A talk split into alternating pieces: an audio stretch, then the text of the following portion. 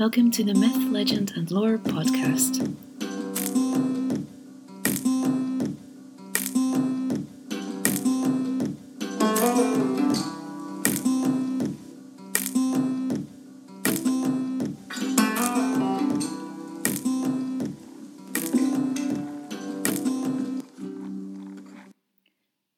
Welcome to part two of the Saga of the Volsungs from the book The Children of Odin by Padraic Colum. It's an old favourite of mine and a book whose tales I'd like to share with you. In part one, we were introduced to our hero Sigurd, the death of his father Sigmund in battle, and the marriage of his mother Hjordis to King Alf. We heard how Sigurd, under the instruction of the treacherous Regin, reforges Gram, the sword of his forefathers, and successfully battles with King Lyngi, the slayer of his father.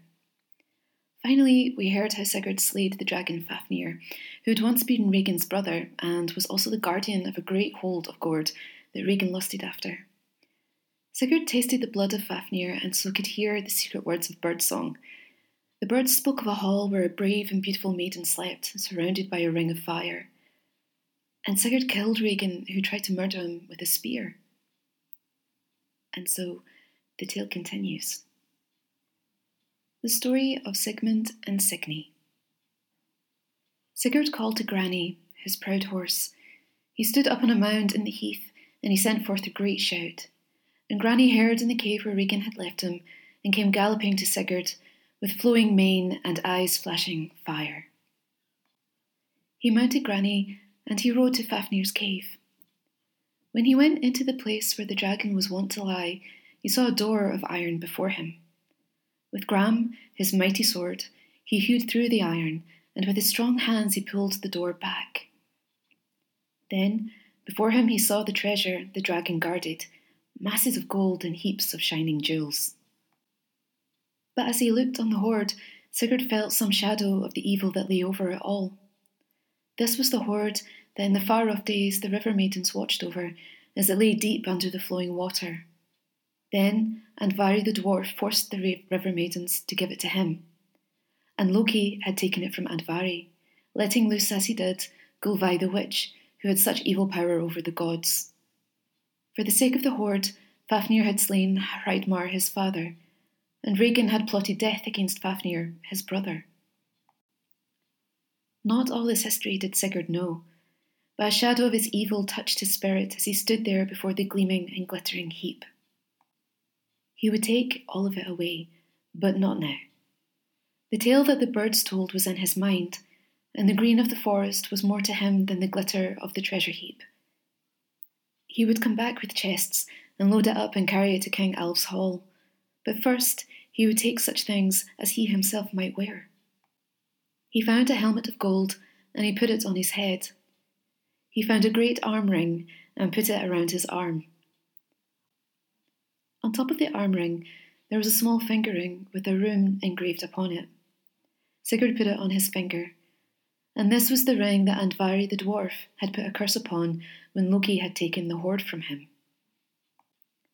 Sigurd knew that no one would cross the heath and come to Fafnir's lair, so he did not fear to leave the treasure unguarded. He mounted Grani, his proud horse, and rode toward the forest. He would seek the house of flame where she lay sleeping the maiden who was the wisest and bravest and most beautiful in the world. With his golden helmet shining above his golden hair, Sigurd rode on. As he rode toward the forest, he thought of Sigmund, his father, whose slaying he had avenged, and he thought of Sigmund's father, Volsung, and of the grim deeds that the Volsungs had suffered and wrought. Rerir, the son of Sigi, who was the son of Odin, was the father of Volsung. And Volsung, when he was in his first manhood, had built his hall around a mighty tree. Its branches went up to the roof and made the beams of the house, and his great trunk was the centre of the hall. The Branstock, the tree was called, and Volsung Hall was named the Hall of the Branstock. Many children had Volsung, eleven sons and one daughter. Strong were all his sons and good fighters, and the Volsung of the Hall of the Branstock was a mighty chief. It was through Signy, the daughter of the house, that a feud and a deadly battle was brought to Volsung and his sons. She was a wise and fair maiden, and her fame went through all the lands. Now one day Volsung received a message from a king asking for the hand of Signy in marriage. And Volsung, who knew of this king through report of his battles, sent a message to him saying that he would be welcome to the hall of Branstock. So King Siggeir came with his men, but when the Volsungs looked into his face, they liked it not, and Signy shrank away, saying, This king is evil of heart and false of word. Volsung and his eleven sons took counsel together. Siggeir had a great force of men with him, and if they refused to give her, he could slay them all and harry their kingdom. Besides, they had pledged themselves to give Signy when they had sent message of welcome. Long counsel they had together, and ten of Signy's brothers said, Let Signy wed the king. He is not as evil as he seems in her mind. Ten of the brothers said it, but one spoke out, saying, We will not give our sister to this evil king. Rather let us all go down fighting with the Hall of Branstock flaming above our heads. It was Sigmund, the youngest of the Volsungs, who had said this. But Signy's father said, We know not of the evil of King Siggeir. Also, our word is given to him. Let him feast with us this night in the hall of Branstock, and let Signy go from us to be with him as his wife. They all looked at her, and they saw Signy's face, and it was white and stern. Let it be as you have said, my father and my brothers, she said. I will wed King Siggeir, and I will go with him overseas. So she said aloud, but Sigmund heard her say to herself, It is woe for the Volsungs. A feast was made, and King Siggeir and his men came to the hall of Branstock. Fires were lighted and tables were spread, and great horns of mead went around to the guests. In the middle of the feasting, a stranger entered the hall. He was taller than the tallest there, and his bearing made all do him reverence. One offered him a horn of mead, and he drank it. Then, from under the blue cloak that he wore, he drew a sword that made the brightness of the hall more bright. He went to the tree that the hall was built around, to the branstock, and he thrust the sword into it. All the company were hushed. Then they heard the voice of the stranger, a voice that was like the trumpet's call. The sword is for the hand who can draw it out of the branstock. Then he went out of the hall. All looked to where the sword was placed and saw a hand's breadth of wonderful brightness. This one and that one would have laid hands on the hilt, only Volsung's voice bade them stand still. It is meet, he said, that our guest and our son in law, King Siggeir, should be the first to put hands on its hilt and try to draw the sword of the stranger out of the branstock. King Siggeir went to the tree and laid his hands on the broad hilt. He strove hard to draw out the sword, but all his might could not move it. As he strained himself to draw it and failed, a dark look of anger came into his face. Then others tried to draw it, the captains who were with King Siggeir, and they too failed to move the blade. Then Volsung tried, and Volsung could not move it. One after the other, his eleven sons strained to draw out the stranger's sword. At last it came to the turn of the youngest, to Sigmund to try. And when Sigmund laid his hands on the broad hilt and drew it, behold, the sword came with his hand, and once again the hall was brightened with its marvellous brightness. It was a wondrous sword, a sword made out of better metal and by smiths more cunning than any known. All envied Sigmund that he had won for himself this wondrous weapon. King Siggeir looked on it with greedy eyes. I'll give you its weight in gold for that sword, good brother, he said. But Sigmund said to him proudly, If the sword was meant for your hand, then you would have won it. The sword was not meant for you, but for a Volsung's hand. And Signy, looking at King Siggeir, saw a look of deeper evil come into his face. She knew that hatred for all the Volsung race was in his heart. But at the end of the feast she was wed to King Siggeir, and the next day she left the hall of the Branstock and went with him down to where his great painted ship was drawn up on the beach. And when they were parting from her, her fathers and her brothers, King Siggeir invited them to come to his country, as friends visiting friends and kinsmen visiting kinsmen, and look upon Signy again. And he stood on the beach and would not go to board his ship until each and all of the Volsungs gave their word that they would visit Signy and him in his own land. And when you come, he said to Sigmund, be sure to bring that mighty sword you won. All of this was thought of by Sigurd, the son of Sigmund, as he rode towards the fringe of the forest. The time came for Volsung and his sons to redeem the promise they made to King Siggeir. They made ready their ship and they sailed from the land where stood the hall of the Branstock.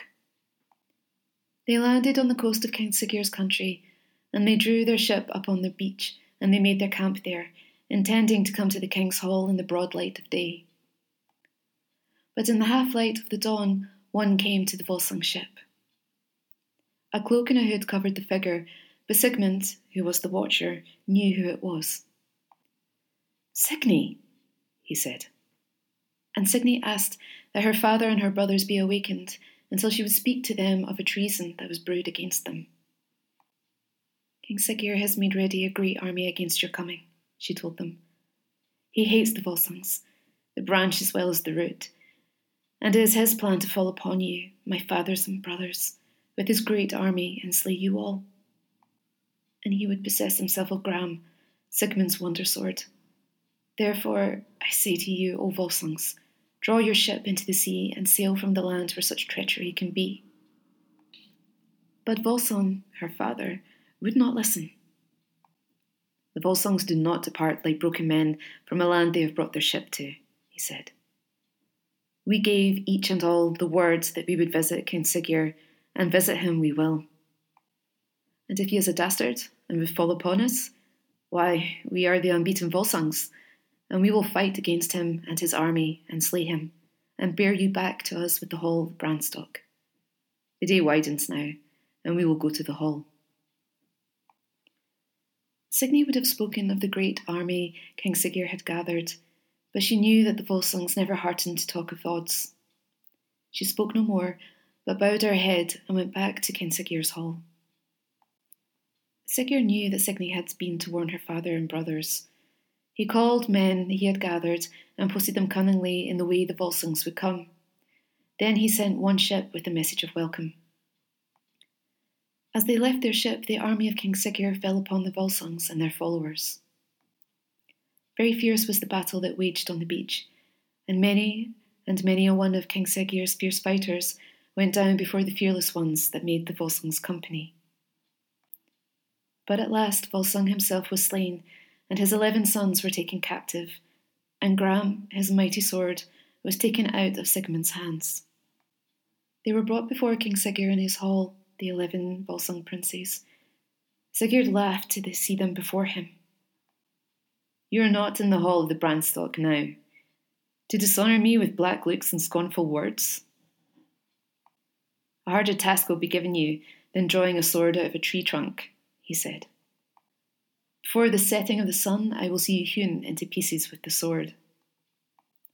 Then Signy, who was there, stood up with her white face and her wide eyes and said, I will not pray for the life of my brothers, for I know my prayers will avail them not. But here is a proverb, Siggeir Sweet to the eye, as long as the eye can see. And Siggeir laughed his evil laugh when he heard her. Ay, my queen, he said. Sweet to the eye, as long as the eye may see their torments. They shall not die at once, nor all together. I will let them see each other die. So Siggeir gave a new order to his dastard troops the order was that the eleven brothers should be taken into the depths of the forest and chained to great beams and left there. This was done with the eleven sons of Volsung. The next day, one who had watched and one who was faithful to Signy came, and Signy said to him, What has befallen my brothers?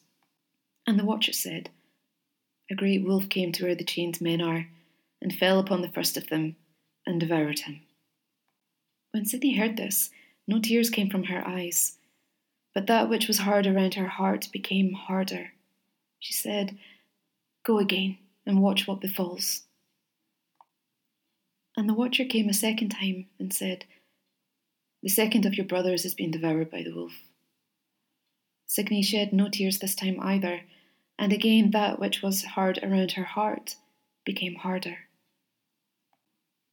And every day the watcher came, and he told her what had befallen her brothers.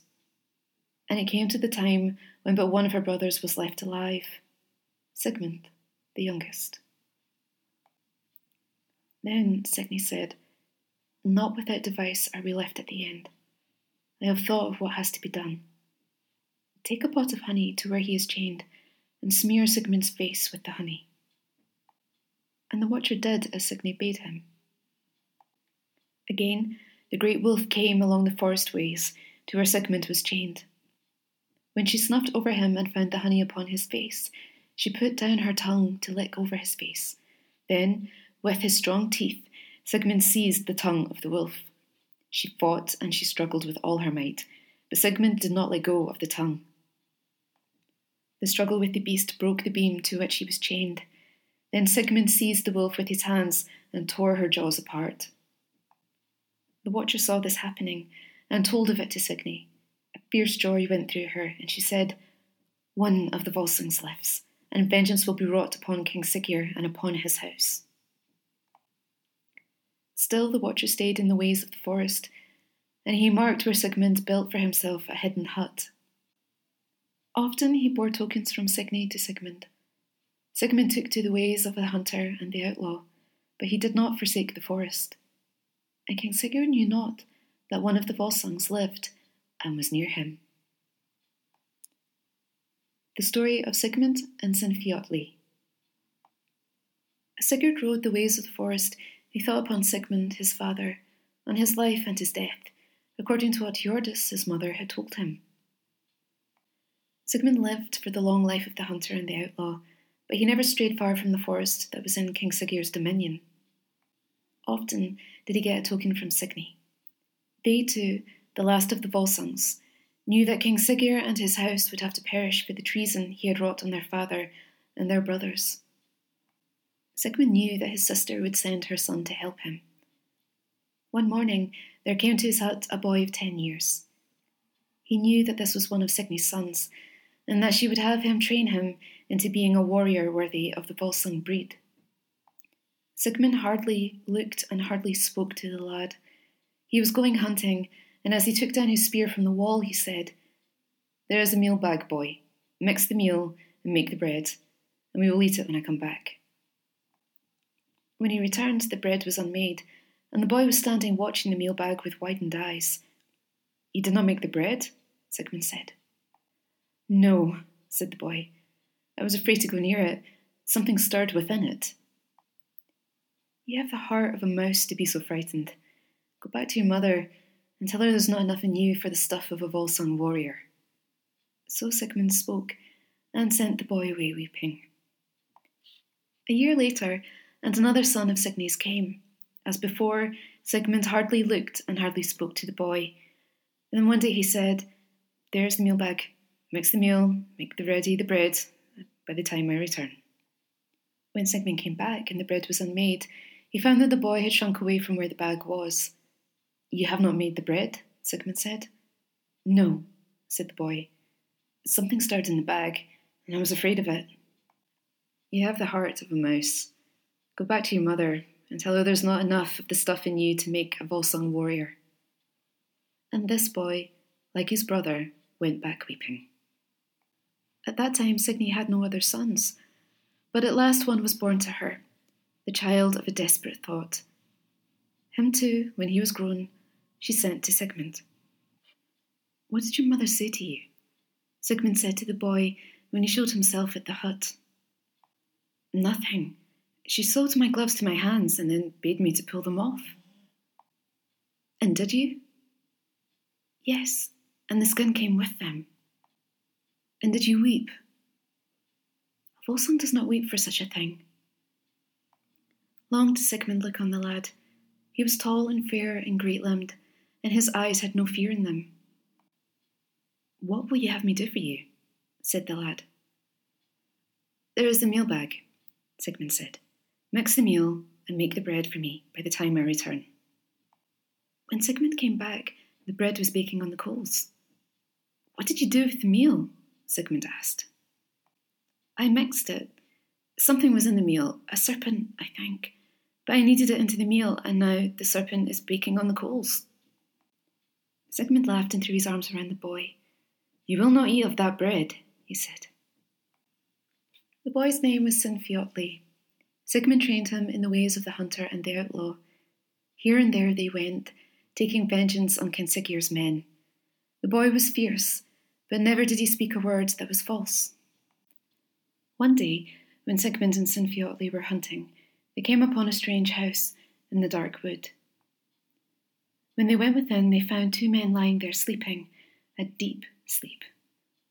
On their arms were heavy rings of gold, and Sigmund knew that they were the sons of kings. And beside the sleeping men, he saw wolf skins, left there as though they had been cast off. Then Sigmund knew that these men were shape changers. They were the ones who changed their shapes and ranged through the forests as wolves. Sigmund and Sinfiotli put on the skins that the men had cast off, and when they did this, they changed their shapes and became as wolves. And as wolves, they ranged through the forest, now and then changing their shapes back to those of men. As wolves, they fell upon King Siggeir's men and slew more and more of them. One day, Sigmund said to Sinfiotli, You are still young, and I'll not have you be too rash. If you come upon the company of seven men, fight them. But if you come upon company greater than seven, raise up thy voice as a wolf's cry, and bring me to your side. Sinfiotli promised that he would do this. One day, as he went through the forest in his wolf's shape, Sigmund heard the din of a struggle, and he stopped to listen for Sinfiotli's call, but no call came. Then Sigmund went through the forest in the direction of the struggle.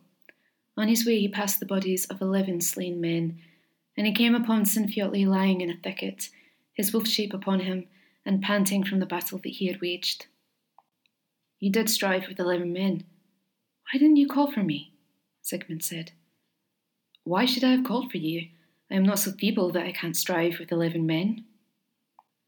Sigmund was made angry with this answer.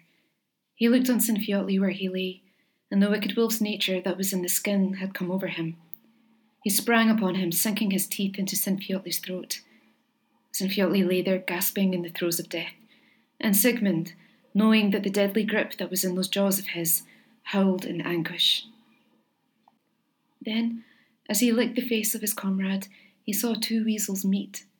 They began to fight with one another, and the first caught the second at the throat and bit him with his teeth and laid him out as if in death. Sigmund marked the combat and the end of it. But then the first weasel ran and found leaves of a certain herb, and he put them on his comrade's wound. And the herb cured the wound, and the weasel that was bitten rose up and was sound and swift again. Sigmund went searching for the herb he saw the weasel carry to his comrade. And as he sought for it, he saw a raven with a leaf in her beak.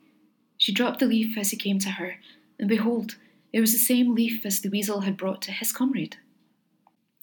Sigmund took it and laid it on the wound he had made in Sinfiotli's throat, and the wound was healed, and Sinfiotli was sound once more. They went back to their huts in the forest, and the next day they burnt the wolfskins, and they prayed the gods that they may never be afflicted with wolf's evil nature again. And Sigmund and Sinfiotli never afterwards changed their shapes. The story of the vengeance of the Volsungs and the death of Sinfiotli.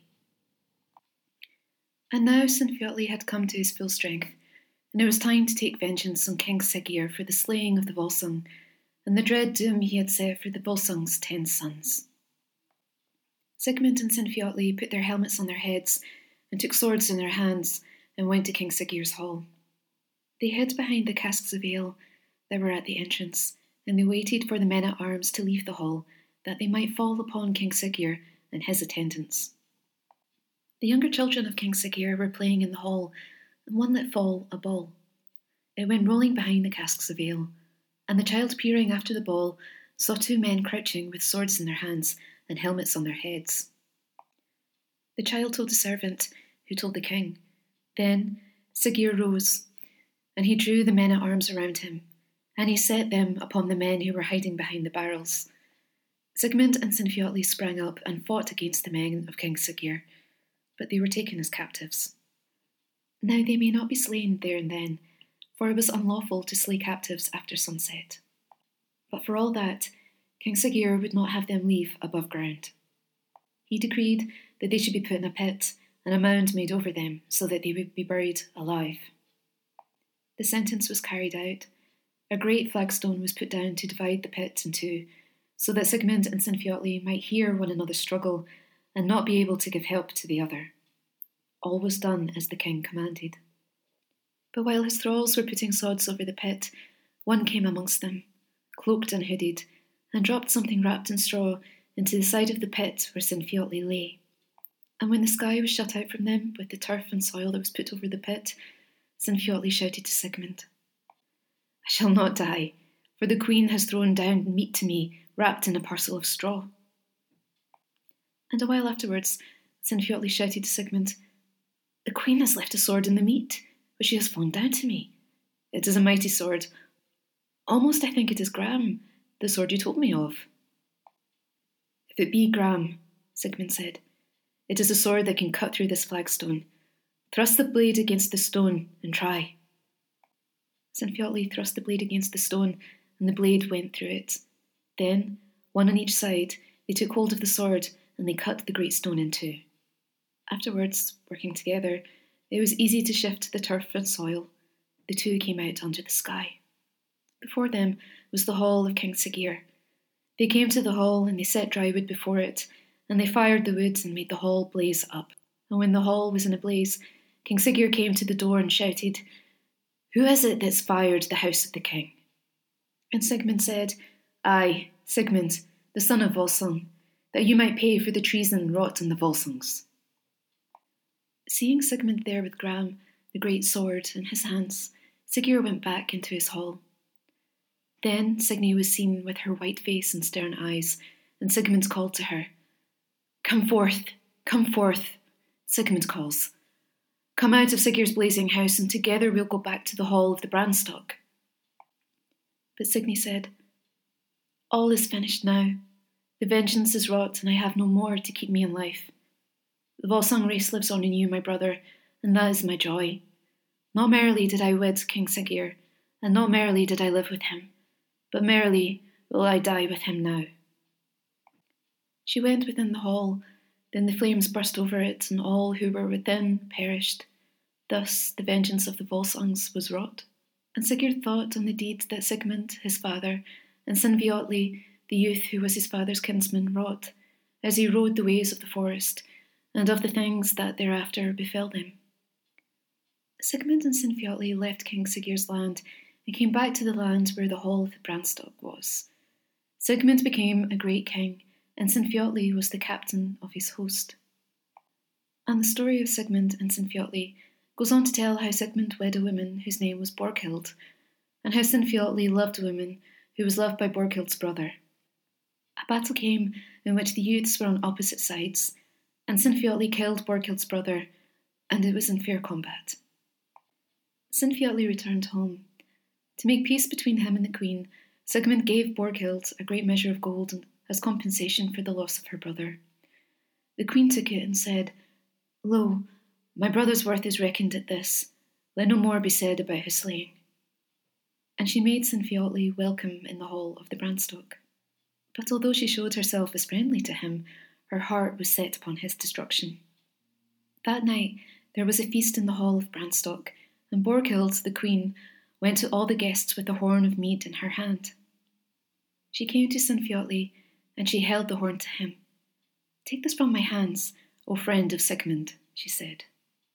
But Sinfiotli saw what was in her eyes, and said, I will not drink from this horn. There is venom in the drink. Then, to end the mockery that the queen would have made over St. Sinfiotli, Sigmund, who was standing by, took the horn out of Borghild's hand. No venom or poison could injure him. He raised the horn to his lips and drank the mead. Then the queen said to Sinfiotli, Must other men quaff their drink for you? Later in the night she came to him again, the horn of mead in her hand she offered it to Sinfiotli, but he looked her in the eyes and he saw that hatred was there. Venom is in that drink, he said. I will not take it. And again Sigmund took the horn and drank the mead, and again the queen mocked Sinfiotli. A third time she came to him. Before she offered the horn, she said, This is the one who fears to take his drink like a man. What a Volsung heart he has. Sinfiotli saw the hatred in her eyes, and her mockery could not make him take the mead from her. As before, Sigmund was standing by, but now he was weary of raising the horn, and he said to Sinfiotli, Pour the drink through your beard. He thought that Sigmund meant he should pour the mead through his lips that were bearded, and make no more trouble between him and the king. But Sigmund did not mean that. He meant that he should pretend to drink and let the mead run down on the floor. Sinfiotli, not understanding what his comrade meant, took the horn from the queen, raised it to his lips, and drank. And as soon as he drank, the venom that was in the drink went to his heart, and he fell dead in the hall of the Branstock. Oh, woeful was Sigmund for the death of his kinsman and his comrade. He would let no one touch his body. He himself lifted Sinfiotli in his arms and carried him out of the hall and through the wood and down to the seashore. And when he came to the shore, he saw a boat drawn up and a man therein. Sigmund came near to him and saw that the man was old and strangely tall. I will take your burden from you, the man said.